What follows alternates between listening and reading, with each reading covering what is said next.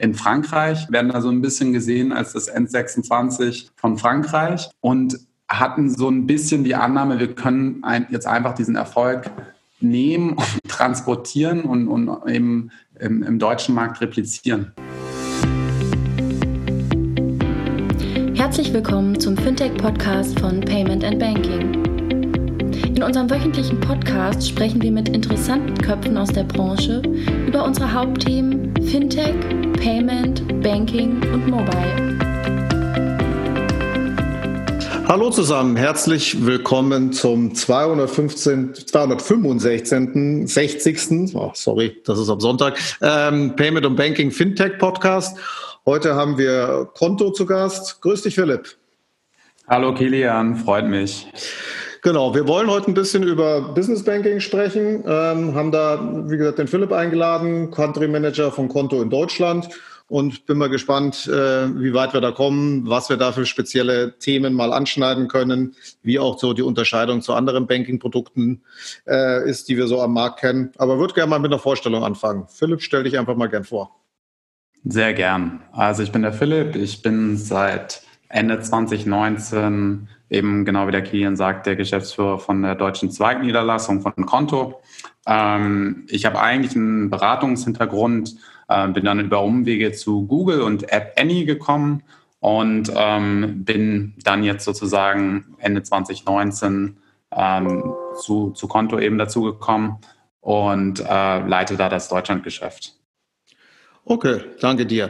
Bevor wir einsteigen, noch kurz Dank an unsere Sponsoren, ähm, unser Hauptsponsor und langjähriger Begleiter Mastercard und an zweiter Stelle auch noch in eigener Sache wollen wir ein bisschen was über unsere beiden nächsten Veranstaltungen äh, noch erzählen. Die Banking Exchange, die BEX, wo du, Philipp, ja auch damit dabei bist, die wir mhm. dieses Mal ja zum ersten Mal virtuell machen oder kombiniert virtuell, nicht ganz virtuell, ähm, gegeben der entsprechenden Umständen die wir alle so, mit denen wir uns alle so rumschlagen müssen.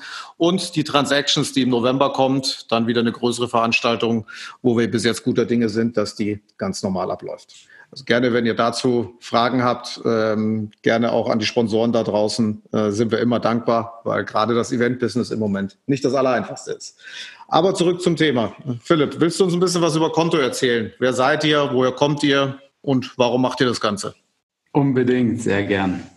Also Konto ist äh, letztendlich ein französisches äh, Fintech-Produkt, 2016 gegründet worden von äh, dem Alexandro und dem Steve.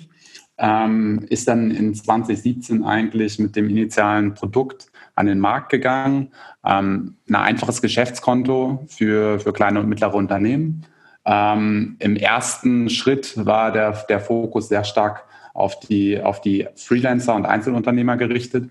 Und dann äh, sukzessive hat man sich dann stärker auf, auf die kleineren und mittleren Unternehmen auch konzentriert. Ähm, ja, ich würde sagen, dann so richtig, richtig losgegangen ist es 2017, 2018 äh, mit der Serie A, äh, wo, dann, wo dann auch relativ prominente Investoren mit dazugekommen sind ähm, und wo man dann Ende 2018 schon die ersten 25.000 Kunden hatte und auch die auch in Sachen Mitarbeiter, ähm, wenn das Unternehmen deutlich größer geworden ist. Ähm, Ende 2018 waren, waren wir dann bereits 130 Mitarbeiter, wenn ich mich richtig entsinne. Und ähm, dann ging es so im nächsten Schritt ähm, hin, hin zu 2019 ging es dann um das Thema ähm, Expansion, ähm, weil eben die Idee von, von Konto ist, ähm, die führende Online-Business-Bank für, für Europa, europäische ähm, kleine und mittlere Unternehmen zu werden. Und ähm, von daher war dann auch ganz klar ähm, die Devise, wir wollen in, in unterschiedliche in die Kernmärkte Europas ähm, mit unserem Produkt und dieses Produkt eben transportieren. Da hat man sich dann die Märkte Italien, Spanien und Deutschland ausgesucht. Ähm, in 2019 wurden die dann auch erstmals sozusagen angetestet Mitte 2019. Und Italien hat dann sozusagen den Anfang gemacht. Dann, dann war es Spanien hin zum August. Und äh, mit Deutschland sah es dann so aus, dass wir, dass wir letztendlich Ende 2019 ready waren und das Produkt soweit äh, lokalisiert hatten und sind dann 2020 gestartet. Genau. Und jetzt ist eigentlich so die im nächsten Schritt seit, seit Januar 2020 ist ähm, auch dann so ein bisschen ein Stück weit meine Aufgabe, das Produkt in, in Deutschland mit aufzubauen und mit auszurollen und eben auf die, auf die lokalen Bedürfnisse anzupassen. Okay. Was ich interessant fand jetzt in deiner, in deiner Schilderung ist, dass äh, das Thema Freelancer und, äh, sagen wir mal, Businesses, mittlere bis größere. Das heißt, du meintest ja, ihr mhm. kommt von der Freelancer-Seite, seid jetzt eher bei kleinen bis mittelgroßen Unternehmen. Ja. Ähm, Frage da von meiner Seite, Freelancer ist immer noch Zielgruppe oder habt ihr euch eher auf die Unternehmen ähm, fokussiert und davon, sagen wir mal, abhängig, Geht das überhaupt beides zusammen ähm, oder eher nicht? Weil es gibt den einen oder anderen Wettbewerber, mhm. so wie ich es kenne, der sagt, ich mache entweder oder. Ne? Also ich mache entweder ja. die Freelancer Selbstständigen oder ich mache die Kleinen. Beides mhm. zusammen ist irgendwie komplex. Wie ist da eure Sicht drauf? Ja, also ich denke, dass ähm, grundsätzlich es sinnvoll ist, sich auf eine, eine Nische, sage ich mal in Anführungsstrichen, zu, zu konzentrieren und da auch Kräfte zu bündeln und das Produkt eben entsprechend genau für, für diese Zielgruppe zu bauen. Ich glaube aber, also was wir auf jeden Fall festgestellt haben, ist, dass das Produkt so wie es ist, ähm, wo für diese unterschiedlichen Sub Segmente oder diese unterschiedlichen Zielgruppen, also Freelancer, Freiberufler, Solo-Selbstständige, aber auch eben kleine und, und mittlere Unternehmen durchaus funktionieren kann. Und, und dass wir da nicht für, für größere Unternehmen dann ein komplett anderes Produkt brauchen oder eben für den, für den Solo-Selbstständigen beispielsweise ein komplett anderes Produkt brauchen. Aber ähm, ja, da gibt es natürlich dann doch einzelne, einzelne Features, sage ich mal, und, und und bestimmte Teilbereiche des Produkts, ähm, die dann angepasst werden müssen oder wo wir dann sagen, okay, wir bieten ein größeres Paket äh, an für, für vielleicht ein größeres Unternehmen, ähm, wo wir das Produkt einfach erweitern an, an einigen Stellen, um es attraktiver für ein größeres Unternehmen zu machen. Okay. Ähm, jetzt hattest du über euren, sagen wir mal, internationalen Rollout gesprochen. Italien, Spanien, Deutschland. Ähm, wie seid ihr da so vorgegangen beim, beim Rollout? Wie seid ihr in die Märkte reingegangen, sowohl vom Zugang auf den Markt als auch vom, mhm. als auch vom Aufbau? Hast du da ein paar, paar Erfahrungen für die Hörer? Doch, sehr gern. Also ich glaube, ähm, was, was mir deutlich geworden ist ähm, bei, bei Konto, auch als ich angefangen habe und meine Rolle dann ein, eingenommen habe, ist, dass, dass wir wirklich den, wir haben den Fokus auf, auf eigentlich drei Dinge gelegt. Ähm, starkes Produkt, klar, äh, selbsterklärend. Ähm, dann gekoppelt oder ge gepaart mit einfach einem, einem, super starken Customer Success oder eben Customer Care. Ähm, und dann die letzte Komponente sozusagen transparentes Pricing. Und das waren sozusagen unsere drei, drei Säulen. Ähm, und damit sind wir dann einfach im ersten Schritt über, über die Kommunikation gekommen. Also wir haben wirklich diese, diese Märkte erstmal über, über die Kommunikation erschlossen, haben uns angeschaut, ähm, also natürlich eine Wettbewerbsanalyse auch gemacht und, und alles, was, was für die Go-to-Market eben äh, gemacht werden muss. Aber wir haben dann wirklich geschaut, okay, welche, welche Zielmedien, welche Kernmedien gibt es in, im jeweiligen Markt ähm, wie sieht eigentlich die lokale Startup-Community aus, um uns dann so ein bisschen dort zu positionieren und entsprechend auch ähm, sozusagen das, das Payment and Banking von Italien und von Spanien zu finden. Und das gibt es natürlich nicht. nee, genau, das, das gibt es sicherlich nicht in der Form, aber, aber in der einen oder anderen Form dann vielleicht schon. Und, und da haben wir eben geschaut, okay, können, können wir da Kontakt aufbauen und ähm, können wir sozusagen über dieses, über dieses Netzwerk ähm, in, in, in den Markt eintreten und uns unter den, den Startups, die eben im lokalen Markt sehr erfolgreich sind, positionieren. Mhm. Und es hat ganz gut funktioniert als sozusagen initialer Schritt ähm, neben dem Performance-Marketing, ähm, ja, neben dem, ja, neben dem klassischen Marketing, um eben so einen Markt zu erschließen. Was waren denn so Überraschungen, wenn ihr jetzt vor allem vom deutschen Markt ausgeht, als ihr eingetreten sind, sowohl positive als auch negative, also Sachen, wo ihr sagt, ja. hm, da hätte man gedacht, das läuft anders, ja, weil man hatte immer eine gewisse äh, mal Vorstellung, mhm. wie das so laufen könnte, sonst würde man ja in den Markt gar nicht reingehen. Gab es ja. da, gab's da große Themen, wo du sagst, ah, das würde ich jetzt anders machen oder da die Annahme war einfach nicht richtig oder war total richtig, je nachdem, in, in, in welche Richtung es geht?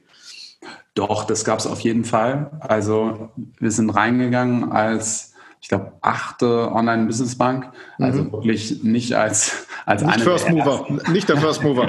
nicht der First Mover, auch nicht der Second Mover. Ja. ja ähm, das hat sicherlich äh, erschwert unsere Annahmen, die wir getroffen haben im Go-to-Market. Ähm, da, da sind wir schon, äh, sage ich mal, mit ähm, mit, mit viel Selbstbewusstsein in den Markt getreten, weil wir halt gesagt haben, okay, wir waren, wir sind ein super erfolgreiches Unternehmen in, in Frankreich, sind da so ein bisschen, werden da so ein bisschen gesehen als das N26 von Frankreich, weil wir eben französisch, stark französisches Unternehmen sind, was dort eben sehr erfolgreich ist und hatten so ein bisschen die Annahme, wir können ein, jetzt einfach diesen Erfolg nehmen und transportieren und, und eben im, im deutschen Markt replizieren.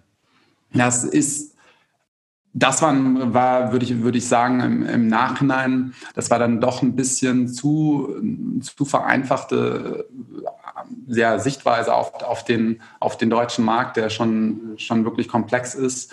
Ähm, das Marktpotenzial ist natürlich da, wir haben dreieinhalb Millionen, etwa circa mhm. dreieinhalb Millionen KMU.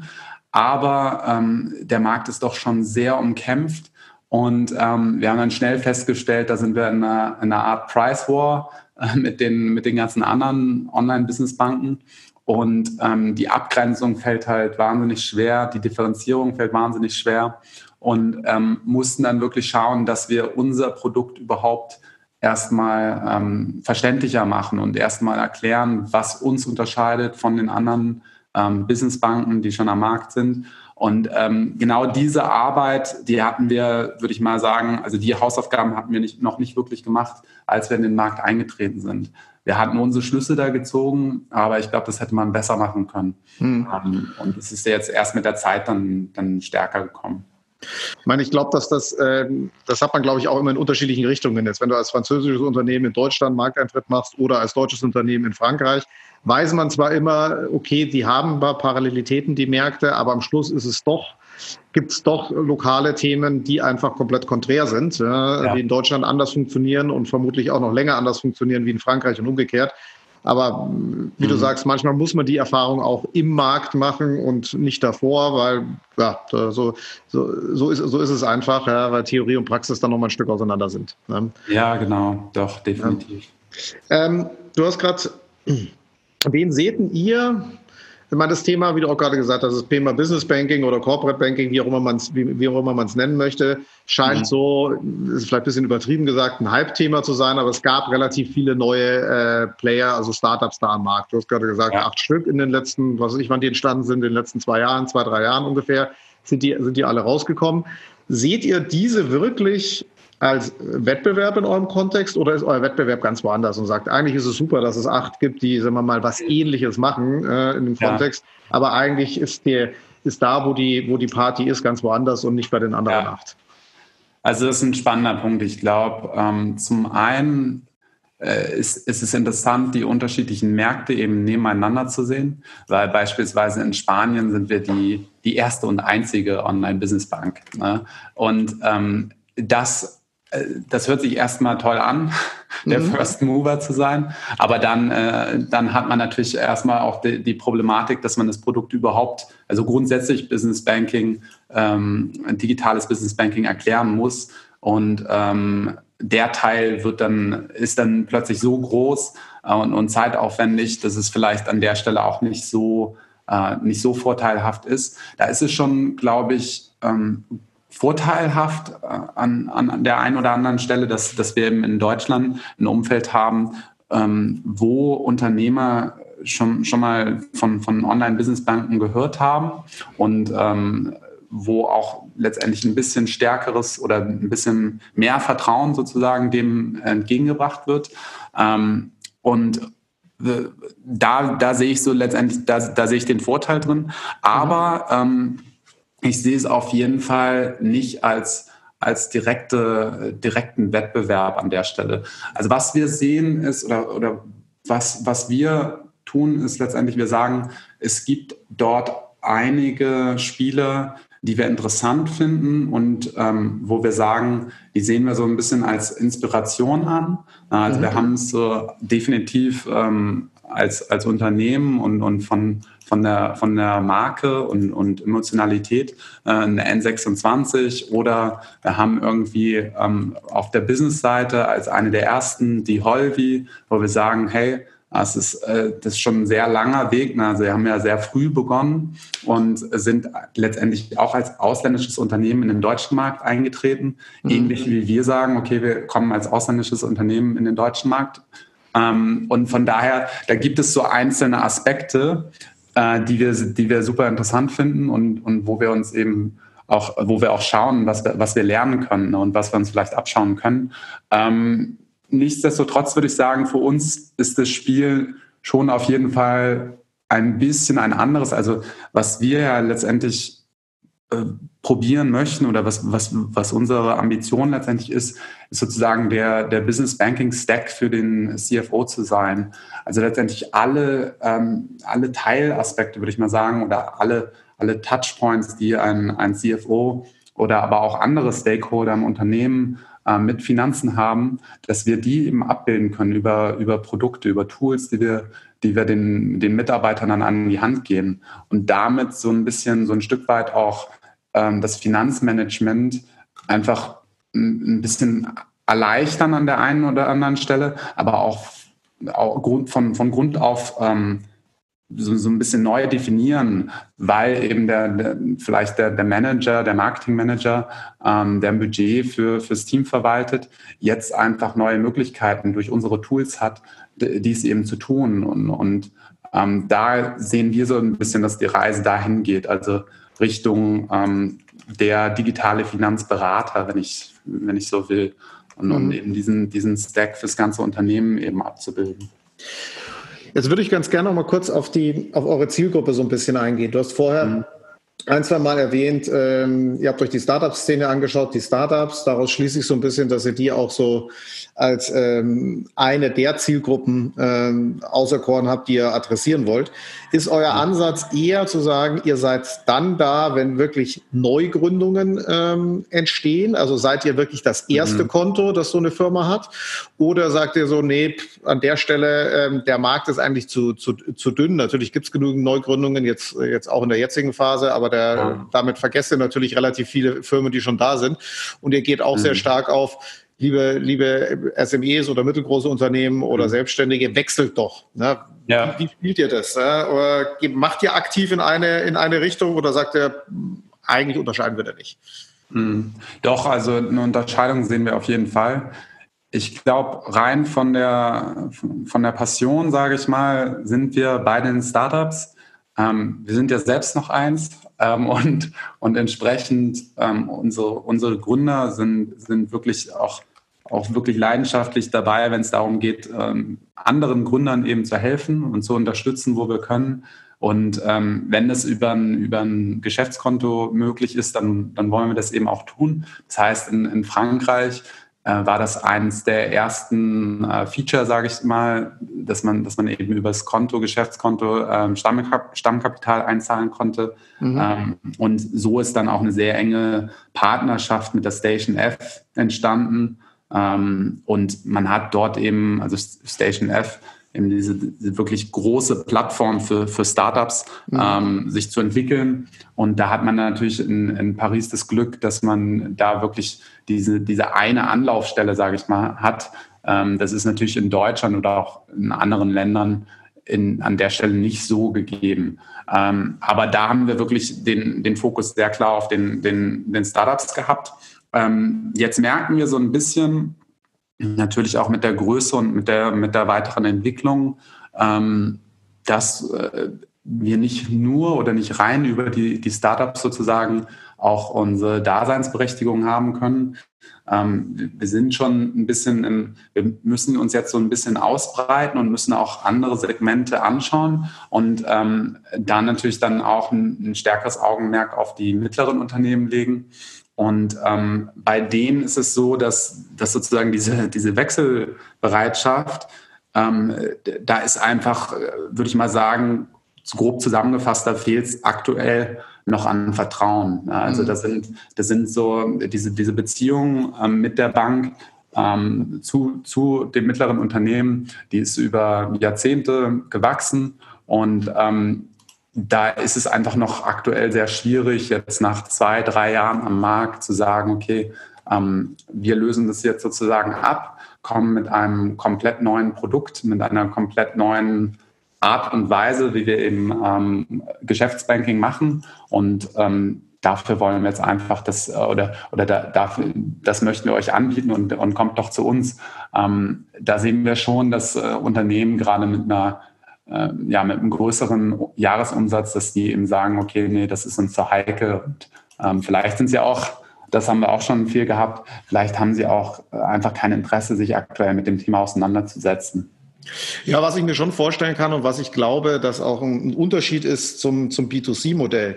Also im B2C-Modell mhm. hat man ja, selbst wenn man schon ein Konto hat, und in der Regel hat ja jeder schon ein Konto oder zwei oder drei, ist es jetzt kein mhm. großes Problem, sich zusätzlich noch ein Number 26, ein Revolut, ein Curve oder was auch immer für ein Konto zu machen. Das schadet erstmal nicht. Ja? Zumal die meisten dort ja mit, äh, mit kostenlosen oder so, so gut wie kostenlosen Paketen reingehen, ist, haben die damit natürlich die Hürde äh, so klein wie möglich gemacht für einen Neukunden. Ne? Ja. Ich bin, die spannende Frage ist, macht so dieser Ansatz scheint ja, äh, das ist passt, glaube ich, auch zu dem, was, was du sagst, im, im Business oder im Corporate Banking nicht so sinnvoll zu sein. Weil wenn ich ein kleines Unternehmen bin, ich will eigentlich gar keine zwei Konten haben oder gar keine ja. drei Konten. Ne? Was mache ich damit? Ne? So, dass ja. Ich bin mit dem einen schon überfordert, dann zweites macht es in der Regel nicht besser. Das heißt, mhm. du hast immer das Thema, dass die wahrscheinlich dann, das, wie, wie, du sagst, das Vertrauen und auch die eigene Motivation haben müssen, dass sie komplett ja. wechseln. Ne? Ähm, dass sie sagen, so, ich gehe jetzt rüber, ich ziehe das alles um. Das ist ja immer ein bisschen Arbeit, äh, weil das ist mhm. ja in die entsprechenden Prozesse ja eingebunden bei so einem Unternehmen. Ähm, und das ist sicherlich jetzt, äh, macht die Hürde so ein Stück, Stück größer. Ja. Würdest du dem zustimmen und so sagen, da muss man einfach dran arbeiten an allen, an allen Fronten. Das kann man nicht so richtig ändern. Und das macht mhm. vielleicht die Wachstumskurve ein bisschen langsamer. Klar, B2C ist anders, ja, also in dem, mhm. in dem Sinne. Aber da muss man einfach durch. Oder, oder gibt es da Tricks? Ja, ich glaube, äh, also ich glaube, Dinge, die wir, die wir auf jeden Fall sehen, die ich jetzt so als übergeordnete Trends einordnen würde, ähm, da sind auf jeden Fall so Strömungen, dass man sagt, okay, es gibt ja Teilbereiche im, im Unternehmen, die gehören eigentlich, äh, also das wäre schön, wenn, wenn die Bank, wenn die Hausbank äh, die abbilden würde. Ne? Ähm, Beispielsweise, ich bin, ich arbeite in einer Beratung und ich mache jetzt meine Reisekostenabrechnung und ähm, das wird dann, das tue ich irgendwie über ein, über ein Tool wie beispielsweise Concur. Und ähm, da gibt es natürlich Schnittstellen und Anbindungen und das, das wird relativ äh, gut gemacht und, und auch vereinfacht dargestellt. Ähm, aber es wäre doch schön, wenn ich das alles aus meinem ähm, Geschäftskonto herausmachen könnte. Und ich glaube, das ist, jetzt einfach nur ein Beispiel, aber ich glaube, es gibt viele solcher Beispiele, äh, wo man doch sieht, dass, äh, dass einfach das, das Potenzial ähm, innerhalb de, des, des Unternehmens eben über, über das, über das ähm, Business Banking hinaus, was, also das, was wir ähm, bei uns oder, oder auch, auch so Beyond Banking eben nennen, äh, dass es da eben Dinge gibt, ähm, die über das alltägliche Banking hinausgehen, äh, die aktuell einfach noch nicht so gut von der, von der traditionellen Hausbank abgebildet werden. Und wo ich eher das Potenzial sehe, eben genau dieses, ähm, diese Komplementärbank vielleicht im ersten Schritt zu werden, mhm. ne, äh, wo, wo vielleicht das Unternehmen sagt, okay, äh, ich kann jetzt die Reisekostenabrechnung beispielsweise über, über Konto machen. Ähm, vielleicht mache ich das statt ich, stattdessen, also statt des, dass ich jetzt irgendwie Conquer nehme, nehme ich vielleicht Konto an der Stelle. Und ähm, so werde ich erstmal komplementär ähm, Account für, für das, das Hauptkonto, was dann vielleicht noch bei einer traditionellen Bank liegt. Mhm. Aber da, da sehe ich schon, da sehe ich schon auf jeden Fall Potenzial. Hattet ihr euch auch schon mal ähm, überlegt, in diesem Markt gar nicht über das Konto, sondern über die Karte einzusteigen? Also ich meine, äh, mhm. vergleichbare Modelle, wie es zum Beispiel bei ja. Clio gibt aus, aus mhm. Dänemark, wie es die, ähm, wie, ich glaube, Payhawk aus, aus, aus Polen macht's auch. Da gibt's ja auch zwei, drei, die versuchen, den ähnlichen Markt zu adressieren, sagen, ich komme erstmal mit einer Karte, reduzierte Eintrittshürde, weil die kann man auch mit einem bestehenden Kontenkonstrukt nehmen, um dann gegebenenfalls später sich das, das auch zu holen. Waren es Überlegungen oder wie siehst du das?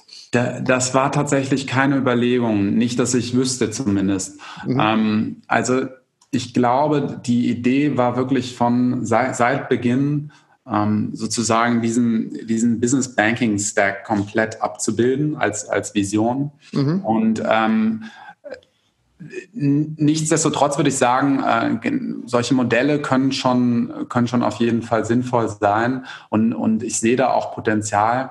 Ähm, ich glaube aber tatsächlich, das ist, dass es für, für einen Alex und einen Steve zu klein gedacht ist. Also ohne mhm. jetzt, ähm, ja genau, also das, das ist so, sozusagen für, für uns eher ein Teilbereich und, und, und sozusagen das, das ganz große Ticket, sage ich mal, ist wirklich ähm, diese, diese Herausforderung gegen die traditionelle Bank, ähm, wo, wo wir die größte, die größte Pain sehen und wo wir wirklich sehen, okay, ähm, tagtäglich, äh, dass, dass sich Kunden eben freuen, dass sie ein, Geschäftskonto jetzt haben, was vielleicht, ja, was vielleicht ein bisschen zeitgemäßer ist. Mhm. Wie seht ihr denn ähm, das Thema Finanzierung? Ähm, also mhm. Kredite, äh, klar, also Überziehungskredit, richtige Kredite oder was es da alles so an Produkten am Markt gibt. Mhm. Wie stellt ihr euch dazu auf? Weil aus meiner Sicht ist es natürlich schon auch Teil eines Business Banking Stacks, die so eine Zielgruppe natürlich braucht. Ja? Jetzt keine ja. Riesenkredite, aber so mal die eine 10.000 bis 50.000 Euro Finanzierung passt ja schon zu so einer Zielgruppe. Ja, absolut. Nein, also das, das war ganz klar auch unser, unser Fokus in, jetzt in 2019 und, und jetzt auch für, für dieses Jahr sozusagen die ähm, genau vor der Herausforderung standen wir. Wir wurden natürlich viel angefragt von, von unseren Kunden, ob wir ähm, Kredite anbieten können. Und auch jetzt gerade in der aktuellen Corona-Situation äh, wurden wir viel von Unternehmen angesprochen aufgrund von Liquiditätsengpässen, mhm. ähm, ob wir eben entsprechendes tun können. Als Zahlungsinstitut können wir es aktuell noch nicht, aber ähm, wir arbeiten halt sehr äh, intensiv an, an der Banklizenz und wir haben letztendlich in, in 2019 da auch die ersten Schritte gelegt. Mhm. Also wir hatten, äh, wir haben eigentlich angefangen mit einem Drittanbieter, ähm, wo wir die Konten sozusagen ausgelagert hatten und ähm, haben dann aber unser eigenes Kernbankensystem entwickelt in 2019 und unsere Kunden auch rüber migriert um eben wirklich ähm, diese Bankeninfrastruktur auch Stück für Stück zu bauen mhm. und dann im nächsten Schritt sozusagen mit der Banklizenz eben genau diese äh, Kreditvergabe ermöglichen können. Und dann ähm, werden wir, oder der, der Plan ist sozusagen in der, in der zweiten Jahreshälfte, ähm, dann die Lizenz auch zu bekommen, französische Banklizenz. Und dann zum Ende des Jahres oder Anfang nächsten Jahres eben ähm, mit einem ersten Produkt zu starten, beispielsweise Überziehungskredite, ähm, um, um dann wirklich in, in diesen Kreditbereich auch stärker, äh, Finanzierungsbereich stärker reinzugehen. Ja, aber das ist, wie du es gerade gesagt hast, dass vor allem ähm, jetzt in der, äh, in der Corona-Covid-Phase äh, merkt man, und das merken, merken wir auch aus Feedback aus dem Markt, dass ähm, das ganze Thema Hausbank, so ein typischer äh, deutscher Begriff, den man da hat, ja auf einmal wieder einen gewissen Push kriegt, genau wegen dieser Kredite. Ne? Weil mhm. ganz viele kleine, ja. mittlere Unternehmen brauchen natürlich jetzt Hilfen, ne? egal in welche Größenordnung, ähm, die halt über die KfW zur Verfügung gestellt werden, wo man ganz schnell zu dem Punkt kommt, sagt, okay, es gibt nur ein paar Banken, die das eben dürfen. Ne? Ja. Und wenn ich jetzt ein kleines Unternehmen bin, was auch ich, irgendeine, irgendeine Gastro, die dringend jetzt mal einen, einen Kredit braucht, weil sie sonst alle pleite gehen, ähm, und sie haben ein Konto bei bei euch, bei Holvi, bei wem auch immer, dann, dann geht das alles nicht. Ja? Dann ja. heißt es immer so, ihr, ihr müsst zur Hausbank gehen und das sind keine Hausbanken. Genau. Ist das äh, unfair das, Advantage oder einfach blöder Zufall? Ich finde, das, find, das ist ein super spannendes Thema, weil ähm, ich sehe den Punkt genau bei, die, bei dieser Vertrauensfrage. Da sehe ich eben, dass, dass die traditionelle Hausbank, äh, Universalbanken haben in der, in der aktuellen Krise, würde ich sagen, sehr stark an Vertrauen gewinnen können, äh, wenn sie es richtig gemacht haben. Mhm. Und ähm, das ist auf jeden Fall, da sehe ich sozusagen, die haben, wenn man wenn man es so will, die haben sozusagen diese Schlacht für sich gewonnen. Mhm. Aber ähm, diese, diese Makrotrends, ne, wenn ich jetzt beispielsweise an bargeldloses Bezahlen denke und, und wenn ich an bestimmte digitale Trends denke, da glaube ich, sieht man auch eine Beschleunigung. Also gleichzeitig, glaube ich, sieht man auch eine Beschleunigung und sieht ähm, auch die Vorteile von, von digitalen Produkten, ähm, wo die traditionelle Hausbank natürlich auch digitale äh, Produkte anbietet, digitale Konten anbietet, aber doch deutlich hinterherhängt. Ähm, als Beispiel ähm, von aus, aus dem, wieder aus dem italienischen Markt kann ich zum Beispiel sagen, dass dort eben die, der Präsenztermin bei der Hausbank deutlich, äh, deutlich mehr vorkommt als, äh, als in, bei uns in Deutschland und ähm, in der, in der Corona-Zeit diese Banken eben geschlossen wurden. Mhm. Und ähm, da haben wir dann wirklich ein deutliches Wachstum verzeichnet in Italien äh, mit unserem Konto, weil eben sich einfach die, die, die Kunden oder, oder, oder potenzielle Kunden, die vielleicht noch ein Konto bei der Hausbank hatten, ähm, die haben sich damit wahrscheinlich stärker auseinandergesetzt. Und ähm, Ähnlich sehe ich es, also Stichwort digitale Produkte, ähnlich sehen wir es beispielsweise bei virtuellen Karten. Wir hatten in, in Deutschland 82 Prozent mehr virtuelle Kartennutzung mhm. ähm, während eben dieser Corona-Krise. Ne? Und ich glaube, da gibt es viele, also sozusagen die, die, die kleine Schlacht oder dieses jetzt diese, diese Corona-Zeit, da glaube ich, könnten die, äh, könnte die traditionelle Hausbank schon als Gewinner hervorgehen. Aber ich glaube eben ähm, auf mittel bis lange, ähm, also mittel bis langfristig gesprochen, dass, ähm, dass das eben dennoch zu einer Beschleunigung eben geführt hat, ähm, der Trends, die wir vorher schon gesehen haben. Und natürlich bargeldloses Bezahlen ist ein, ist ein ganz, äh, ja, ist, ist ein sehr augenscheinliches, ähm, äh, augenscheinliche Veränderung, wo wir echt gesehen haben, dass, dass halt deutlich vermehrt bargeldlos bezahlt wurde. Ja, ja, bin ich, bin ich, bin ich bei euch. Und ich finde also es ist richtig, glaube ich, da hat man, äh, die, die traditionelle Hausbank hat jetzt ein paar Vorteile. Also meiner Meinung nach hat sie, ist es äh, eher ein Zufall. Die haben nichts aktiv dafür getan. Ja, deswegen ist es eigentlich gar keine Schlacht, die sie gewonnen haben, weil dafür hätte es ja einen Gegner geben müssen. Ja, das war einfach so da. Ich fand es immer noch erschreckend, eben auch aus eigener Erfahrung. Also wir, wir selber mit unserer, mit unserer Gesellschaft, die hinter Payment und Banking ist, steht, ist beim, mit dem mhm. Konto auch bei einer Challenger Bank oder auch bei einer neuen mhm. Bank, hat natürlich dann festgestellt, okay, im Sinne von, im Sinne von Corona äh, keine Hausbank. Ja, das mhm. heißt, selbst wenn wir, wenn wir anfangen, uns mit dem Thema zu beschäftigen, geht das über die nicht. Ähm, um dann mhm. festzustellen, dass bei den Banken, wo es geht, es nur eine einzige gibt, wo ich online ein Konto aufmachen kann. Bei allen anderen muss ich in die Filiale. Ne? So. Ja. Und ähm, das ähm, ist natürlich für jemand wie, wie uns, die komplett dezentral arbeiten und ähm, eigentlich jetzt keinen Vormittag Zeit haben, um sich in die Filiale zu setzen, weil wir, ich brauche keine Produktberatung, ich weiß, was ich ja. haben möchte. Ähm, fand ich es immer noch erschreckend, dass weder die, die, die große, weder die Sparkassen noch die Volks- und Raiffeisenbanken, mhm. keine Deutsche, keine Commerzbank, ähm, ein Businesskonto komplett online. Ja? Wir waren dann, mhm. muss man eine Lanze verbrechen, sind dann bei der, die einzige, die es konnten, war die GLS Bank. GLS Bank hat das online gemacht, Konto ist immer noch nicht da, leider, äh, ist auch schon eine Woche her, äh, aber zumindest musste ich in keine Filiale, weil die gibt es ja eh nicht. Beziehungsweise Bei uns hättet ihr das auch machen können. Genau, aber äh, ja, haben aber halt kein KfW. Ne? So, das ist, das ist der Nachteil. Ja, ja, ja, das ist der Knackpunkt. Ja. Das ist der Knackpunkt. Das ist bei den ganzen anderen auch so. Bei den, bei den neuen ist es alles easy. Ne? So, ja. Und da dauert es wahrscheinlich auch keine Woche. Aber ich habe natürlich den, genau den anderen Teil nicht. Ja, ja das, genau. Ähm, das war, war, war interessant. Jetzt mal gucken, äh, wie lange auch die GLS braucht, bis wir da fertig sind. Aber zumindest mal hatten sie einen digitalen Prozess. Ja? Und der war auch okay. Ja? Also es war, Prozessor war kein Stress. Ja, ja ich finde es ich find's auch, ich finde es bemerkenswert.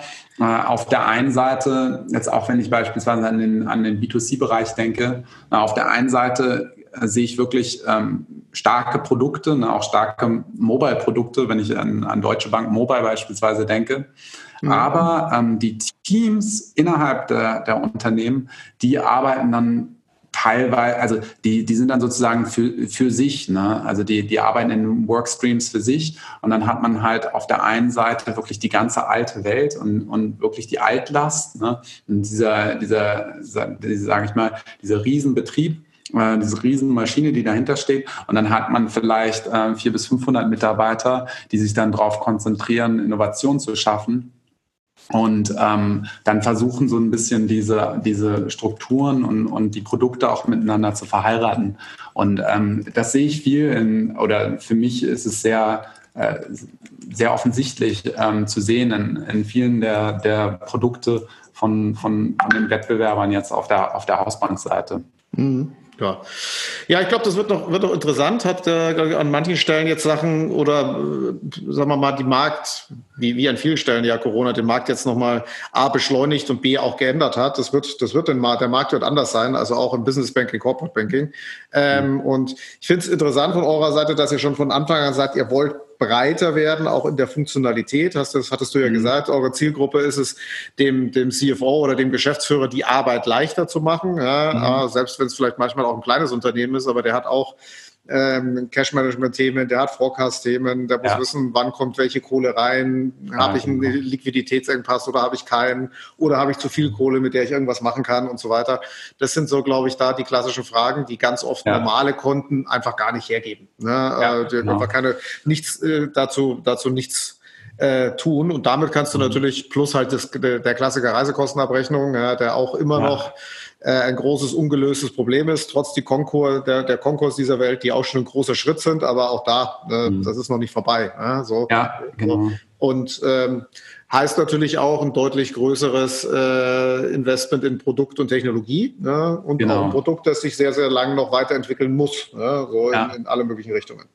Absolut. Und da, da ist ja letztendlich auch jetzt, ähm, da, weil wir eben in die Richtung gehen wollen und weil, weil die Reise eben dahin gehen soll, ähm, haben wir eben jetzt auch dann ja, im, im Januar ja auch die nochmal über die Serie C ähm, eben neues Investment und, und neues Kapital eben geholt, weil wir eben sagen, zum einen steht, äh, steht definitiv diese, diese Expansion, Marktexpansion ähm, auf dem Fahrplan, aber dann ähm, mindestens genauso wichtig ist es uns eben, das Produkt weiterzuentwickeln und da eben neue, neue Features zu entwickeln, aber auch ganze, ähm, ganze, sage ich mal, Bereiche äh, wirklich hinzuzunehmen. Und ähm, da wird jetzt sicher mit, mit Kredit und mit, mit Finanzierung wird jetzt sicher so der nächste größere Bereich hinzukommen. Okay. Ähm, ja, vielleicht, wie würdest du mal einen Ausblick wagen? Was ändert sich im Business Banking jetzt in Deutschland in den nächsten drei bis fünf Jahren? Wie schaut der Markt anders aus? Jetzt, wenn wir uns dann vielleicht mal äh, die Krisenphase überstanden haben in ein, zwei, drei Monaten, ähm, was, was passiert da? Was wird es geben, was wird es nicht geben? Hast du da ein paar Ideen oder Ausblicke? Ja, also ich glaube, ähm, es, es gibt ja, ich würde ich würd sagen, es gibt zwei, zwei große zwei große Ideen. Entweder, entweder das ist so die, die Revolut, äh, Idee vom, vom Nick zu sagen, irgendwie in, in fünf Jahren gibt es nur noch Revolut. Und, und das ist es. Ne? Ähm, und auf der, auf der anderen Seite ähm, zu sagen, okay, es gibt, es gibt einen extrem fragmentierten Markt, äh, wo wir eben hunderte von, von äh, Fintech-Startups haben.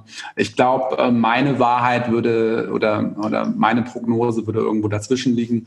Ich glaube noch nicht, dass wir, dass wir am Ende sind. Ähm, äh, einfach aufgrund dessen, also hier, hier in Deutschland erstmal gesprochen, einfach aufgrund dessen, dass, äh, dass ich auf den Markt schaue und wirklich noch keinen klaren Gewinner sehe.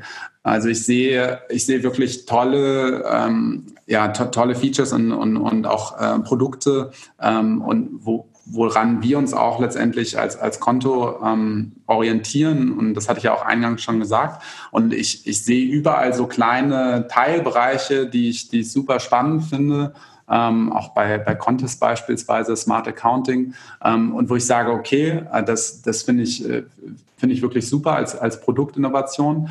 Aber ähm, ich sehe halt nicht wirklich den Gewinner oder der, der es äh, oder die, die es richtig, richtig gut machen. Und äh, glaube, da, da gibt es noch viel, viel Platz sozusagen. Ähm, selbst für, für, für, für neue äh, Startups, die jetzt hier nochmal in den Markt gehen möchten, ähm, im, im Business Banking jetzt sozusagen nochmal ähm, was zu bewegen. Und ähm, ich glaube, erst wenn wir diesen, wenn wir diesen Punkt erreicht haben, wo wir wirklich äh, das, sage ich mal, das Number 26 äh, der, der Businesswelt wirklich äh, hier in Deutschland auch haben und es auch so eine, so eine Marktdurchdringung gibt, dann glaube ich, ähm, wird es wahrscheinlich, äh, wird der Markt sich ein, ein, bisschen stärker konsolidieren. Aber bis dahin und ähm, dem Ganzen würde ich mindestens noch mal fünf Jahre geben. Bis dahin, glaube ich, wird es noch sehr viele ähm, neue Unternehmen geben oder Unternehmen, die eben jetzt Richtung Deutschland gehen und sich dort auch in den einzelnen Bereichen im, im Geschäftsbanking breit machen werden. Okay. Gut, ja, finde ich ein, find ich ein super, super Abschlusswort. Ähm, würden wir nämlich auch schon in Richtung Ende kommen. Gibt es noch ein Statement, Botschaft oder was auch immer von deiner Seite, die du den Hörern gerne noch mitgeben würdest am Ende? Ähm, ja, äh, kommt gern, kommt gern und, und, und nutzt ein, ein, ein Konto, Geschäftskonto. Probiert es einfach mal aus. Ist äh, 30 Tage kostenfrei, inzwischen schon äh, in der Corona-Zeit zwei Monate kostenfrei. Und ähm, jeder, der dazu Fragen hat, äh, kann, kann mich gerne so persönlich oder über LinkedIn anschreiben ähm, oder einfach eben, wie gesagt, das, das Produkt einfach mal auszutesten. Das wird uns sehr helfen, äh, das Produkt eben für, für euch und, und für Unternehmen in Deutschland besser zu machen. Alles klar. Dann danke dir. Danke dir für die Insights, äh, die du uns in den Markt und äh, zu, zu dir, Schrägstrich euch gegeben hast. Äh, Glaube ich, hilft dem, dem einen oder anderen, das mal besser einzuschätzen. Und ansonsten wünsche ich dir noch einen schönen Sonntag. Danke dir auch, Kilian. Alles klar. Danke. Ciao. Tschüss.